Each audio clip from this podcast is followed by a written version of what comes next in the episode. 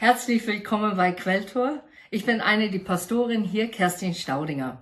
Mein Thema heißt heute eins, zwei oder drei. Erinnerst du dich an das Kinderprogramm, bei dem die Kinder auf die richtige Antwort hüpfen müssten und dann das Licht abwarteten, ob sie recht hatten?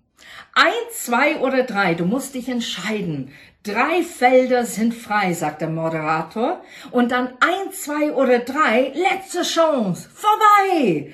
Und dann aufgepasst auf mein Plopp, dann Plopp heißt Stopp. Ob du richtig stehst oder nicht, siehst du, wenn das Licht angeht. Ich kann mich erinnern, als ich nach Deutschland kam, ich war 18, ich musste Deutsch lernen. Und deshalb habe ich sehr oft mit den Kindern, die ich aufgepasst habe, diese Sendung angeschaut. Ich fand das faszinierend, die Fragen, die gestellt haben und zu sehen, wo das Licht tatsächlich anging. Vielleicht ist es tatsächlich in dein Leben so. Man handelt das Alltag und das Leben mit eins, zwei oder drei. Man ist nicht so ganz sicher, wo man richtig steht. Und meine Frage an euch heute, wo gehen wir sogar mit dem Wort Gottes um?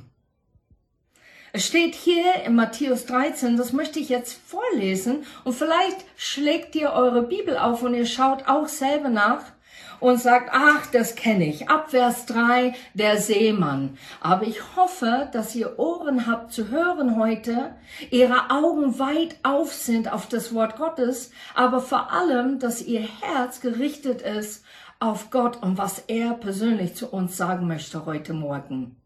Ein Bauer ging aufs Feld, um Getreide zu säen.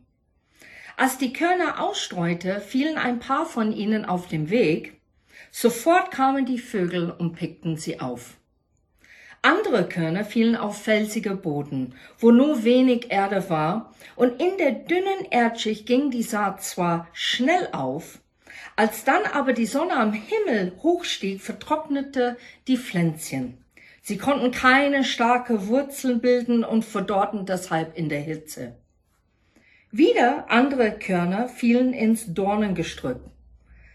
Doch dieser hatte die junge Saat bald überwuchert, so dass sie schließlich erstickte. Die übrigen Körner aber fielen auf fruchtbaren Boden und brachten das 160 oder 30-fache der Aussaat als Ertrag.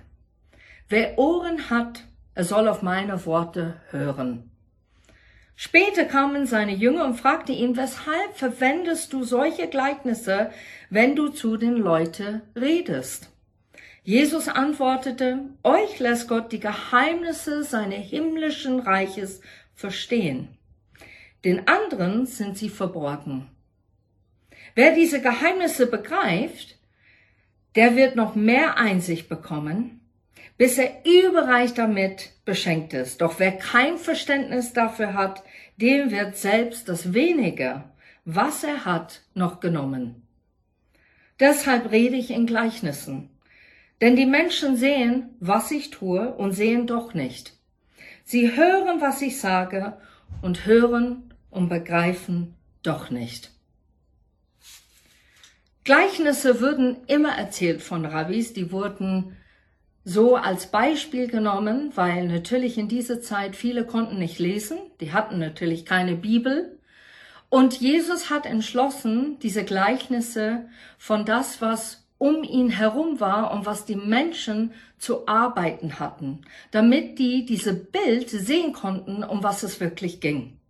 Was aber Jesus anders gemacht hat, wie bei anderen Rabbis, ist, dass er in einen kleinen Kreis das persönlich erzählt hat, die Auslegung von diese Gleichnisse. Gott möchte, dass jeder es versteht. Gott möchte, dass jeder es begreift. Und es bedeutet hier nicht, dass Jesus sagt, du nicht und ich schon, sondern seine Defizit oder seine Thema, was er vermitteln möchte, ist, dass viele es nicht begreifen, weil es noch nicht reif ist, noch nicht da ist, dass das alles offenbart geworden ist, warum er gekommen ist. Und in dieser kleine Kreis mit Jüngern, den konnte es offenbaren, weil er wusste, es kommt eine Zukunft mit dieser Jüngern, wo die es weitertragen, wenn er nicht mehr auf dieser Erde ist. Und ab Vers 18 fängt Jesus an, seine Jünger das zu erklären. Er sagt, euch will ich nun das Gleichnis von dem Bauer erklären, der Getreide aussät. Vers 19, manche Menschen hören zwar die Botschaft von Gottes Reich, verstehen sie aber nicht. Dann kommt der Teufel und reißt die Saat aus ihrem Herzen. Bei solchen Menschen ist es als so wie bei den Körnern, die auf dem Weg fallen. Und jetzt habe ich hier ein kleines Beispiel. Das ist unser Herz. Was so schön hier steht, ist just love, nur Liebe. Und das ist unser Same oder die Samen. Und zwar versucht das jetzt hier durchzudringen in unser Herz. Aber wie ihr seht, rutscht es gleich weg. Es hat keine Substanz, weil es noch nicht Wurzel geschlagen hat. Es hatte Probleme, da wirklich Gottes Wort aufzunehmen. Und ich möchte heute diese Gleichnis nutzen, um zu zeigen, wie wir als Christen mit Gottes Wort in unsere Leben umgehen. Oder wie wir als Christen uns verhalten, wenn Gott uns herausfordern möchte, Sachen zu hinterfragen. Oder warum wir in diese Situation so reagieren und wie wir mit Gott dann so umgehen, wie wir es tun. Beim ersten Boden ist es so, wir verstehen das Wort Gottes nicht so ganz genau. Und weil wir es dann nicht studieren oder uns die Zeit nehmen dafür, dann wird es von uns gleich weggeraubt. Sogar seine Versprechung und seine Verheißung an uns werden uns auch weggeraubt, weil wir es nicht begreifen, was Gott uns wirklich sagen möchte. Die Zeit mit Gott ist uns nicht so wichtig wie der Alltag. Und vielleicht sitzt du da jetzt und bist empört und sagst, Kerstin, wie kannst du so mit mir reden? Aber vielleicht schaust du und betrachtest du wirklich deinen Alltag an und siehst du, wie fängst du deinen Tag an? Wie endest du deinen Tag? Was machst du in dem Alltag? Was ist dir als Prioritäten vorgesehen, statt eigentlich, wie oft würdest du Gottes Wort zu dir nehmen, wenn du das verinnerlichen würdest? Vielleicht ist deine Ausrede, die ich so oft höre zurzeit und besonders bei der jungen Generation, ich lese nicht so gern. Ich kann die Bibel als Audio nicht hören. Warum putzt du die Zähne? Putzt du die Zähne, weil du natürlich eine gute Atem haben möchtest? Du möchtest, dass keine Plag auf deinen Zähnen stehen und es gelb oder Essensreste zwischen die Risse dann plötzlich sehen? sondern du putzt die Zähne, weil du weißt von Kind auf, es schützt deine Zähne. Es bewahrt deine Mund und nicht nur das, es bewahrt deine Rachen, es bewahrt deine Immunsystem und deshalb wirst du die Zähne putzen. Hast du Freude dran? Hast du Lust immer wieder? Stehst du auf und sagst, yeah, heute putze ich wieder die Zähne. Ich glaube nicht. Ich glaube, es ist zu Alltag gewohnt. Zu einer Gewohnheit, die man machen muss. Du weißt, dass du es machen musst und deshalb tust du es auch. So ist es aber auch mit Gottes Wort. Nur, da gibt's ein kleiner Bonus. Wenn wir Gottes Wort lesen, dann ist es nicht so eine Gewohnheit nur, sondern es gibt Tiefgang. Es offenbart Sachen in unser Leben, wo wir sogar Freude dran haben, weil Gott zu uns persönlich spricht. Und dann lesen wir ab Vers 20, andere Menschen sind wie der felsige Boden, auf den die Körner fallen. Sie hören die Botschaft und nehmen sie sofort mit Begeisterung an. Hier sehen wir, dass wir Kieselsteine haben und hier sind die Samen und schau, was passiert. Die fallen auf diese Kieselsteine, aber die dringen nicht durch. Was fehlt natürlich auch, ist die Erde. Es fehlt auch das Wasser. Wasser können natürlich an der Oberfläche kommen, aber es geht nicht ganz tief rein in diese Erde. Und so ist es mit uns, wie wir Gottes Wort nehmen. Wir hören das Wort, wir fallen da rein mit Begeisterung und wir denken, super, jetzt habe ich was begriffen. Und ich möchte diesen Vergleich machen, dass wir in unser Alltag, wir haben die Möglichkeit, besonders jetzt, viele Predigten anzuhören, viele Filme vielleicht, die christlich sind, mit einer guten Botschaft anzuschauen. Und wir konsumieren das mit Begeisterung. Wir hören so viel. Wir nehmen so viel wahr. Nur die Frage ist, Wenn ich zu euch nach Hause kommen würde und sagen, okay, was hast du alles wahrgenommen heute in den drei oder vier Predigen, die du vielleicht gehört hast heute? Ich bin mir sicher, es wird dir schwerfallen. Warum? Weil Gott sagt zu uns ganz deutlich, wir sollen sein Wort nicht nur lesen, wir sollen auch danach meditieren, wir sollen danach besinnen, Gedanken darüber machen. Wir sollen uns fokussieren, was Gott persönlich zu uns sprechen möchte. Das ist natürlich schwierig, wenn wir konsumen überall mit allem, was auch nicht unbedingt falsch ist, die Botschaften. Das sind hervorragende Predigen da draußen, hervorragende Filme.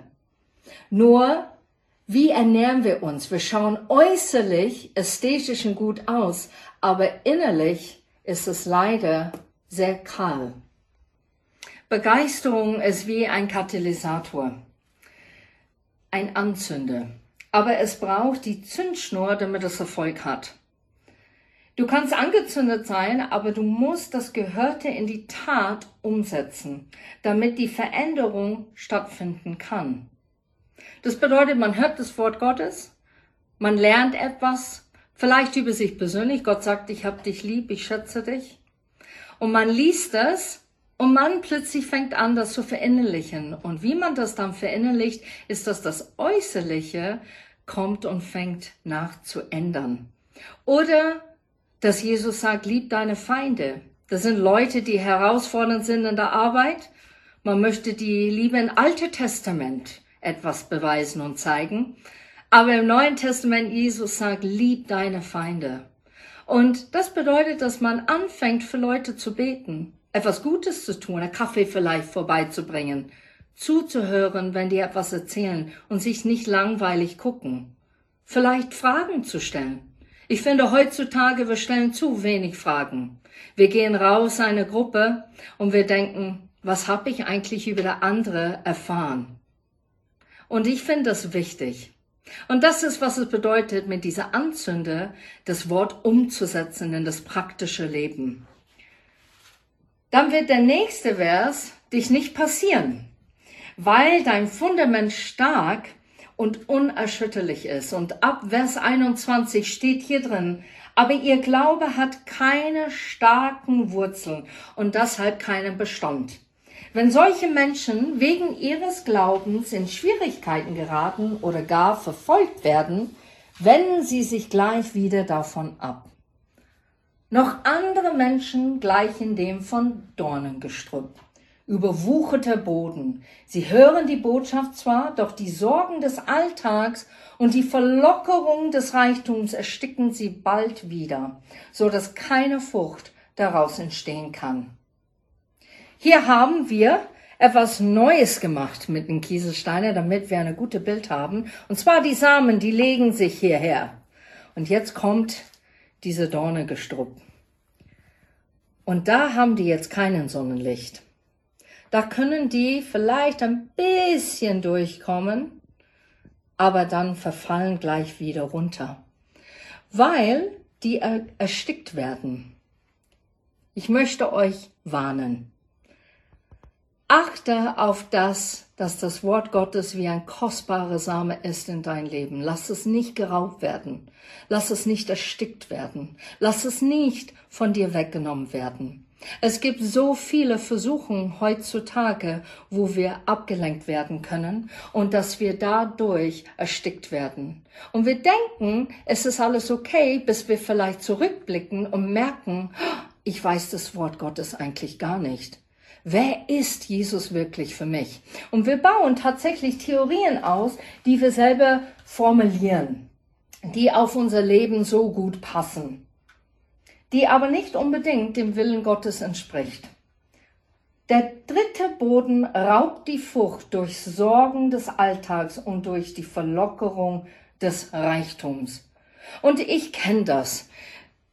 Irgendwas passiert, ein Diagnose, eine Nachricht, Kurzarbeit, kein Geld, Panik mit die Kinder, Vielleicht ist irgendwas passiert, persönlich in dein Leben, wo du selber versuchst auszutüfteln von deinen Gedanken her, warum das alles jetzt auf dich fällt, warum das so passiert. Und wir bauen dann Theorien auf, wo wir erklären, warum es so passiert. Ah, es ist eine Attacke. Jemand will mich etwas auswischen. Gott ist für mich, aber ich spüre ihn nicht. Deshalb Gott möchte mir was beibringen in diese großen Umstände. Und ich möchte dich ermutigen, es passiert uns allen. Wir fangen an zu rationalisieren, was unsere Gedanken sagen. Gott möchte uns aber ermutigen, bleibe in mein Wort. Was sagt Gott? Gott sagt, er ist für uns. Gott sagt, er ist bei uns durch die Herausforderung. Gott sagt, er schenkt uns Frieden, wenn unsere Gedanken voller Panik und Unsicherheit versuchen, uns runterzuziehen und in diese Gestrüpp zu bleiben. Halte an Gottes Wort fest. Und jetzt kommen wir zum Schluss, zu dem vierten Boden. Und wir sehen, wie das Licht angeht. Vers 23. Aber dann gibt es auch Menschen, die sind wie der fruchtbare Boden, auf den die Saat fällt. Sie hören Gottes Botschaft, verstehen sie und bringen Frucht 160 oder 30-fach. Sie hören das Wort Gottes, sie verstehen das Wort Gottes und nicht nur das, sondern die bringen Frucht hervor und das ist der Frucht daraus. Ich glaube, das ist, was jeder Christ oder jeder Gläubige sich wünscht von Herzen, wenn wir Gottes Wort lesen. Wir merken, da ist etwas. Wir begreifen, dass Gott persönlich zu uns sprechen möchte und etwas zeigen möchte und uns etwas offenbaren möchte. Und deswegen hören wir ganz bewusst zu. Es sagt hier nicht nur, dass wir hören, sondern wir verstehen es. Wir verinnerlichen das, was wir gelesen haben und aus den Worten der Bibel wird ein ganz persönliche Erkenntnis für unsere eigene Leben. Aber nicht nur das. Wir bringen Frucht hervor. Wir begreifen, dass es nicht nur um das Konsumen geht oder unsere eigene persönliche One-Way-Ticket zur Errettung, sondern es geht tatsächlich um Teamwork. Wir sind hier, dem Menschen Jesus zu zeigen, indem wir darauf achten. Was sollen wir darauf achten? Was wir sagen? Wie wir handeln und umgehen mit Menschen, Familie, Kinder oder Ehepartnern? Wie wir umgehen mit Leuten zum Beispiel beim Einkaufen, wenn es nicht schnell genug geht? Oder Kommentare von fremden Menschen bekommen, die einem richtig nerven. Wie ernst wir Gott nehmen und ihn nicht verleugnen, wenn es schwierig wird. Das bedeutet auch, unsere Sorgen bei ihm zu lassen und das Vertrauen zu ihm zu haben, obwohl wir gerade noch nicht alles verstehen oder begreifen, warum die Sachen so ablaufen, wie die es tun. Und vielleicht sitzt du da und sagst, boah, das ist jetzt echt der perfekte Christ. Wir sind nicht perfekt, wir sind Menschen. Ich habe neulich genau das erlebt mit einer fremden Mensch. Die haben diese Bedürfnis, mir etwas zu zeigen und zu sagen in einem Moment, wo er dachte, ich liege falsch in mein Verhalten. Und weißt du, es hat etwas bei mir gemacht. Ich habe gedacht, boah, der nervt. Ich würde am liebsten etwas jetzt zurückdonnern. Am liebsten etwas zurücksagen, die einfach genau in derselbe Ton ist, wie dieser Mensch es mir gesagt hat. Ich habe zwar was gesagt, es bedeutet nicht immer still zu sein oder leise, aber es bedeutet einfach trotzdem respektvoll und höflich zu sein.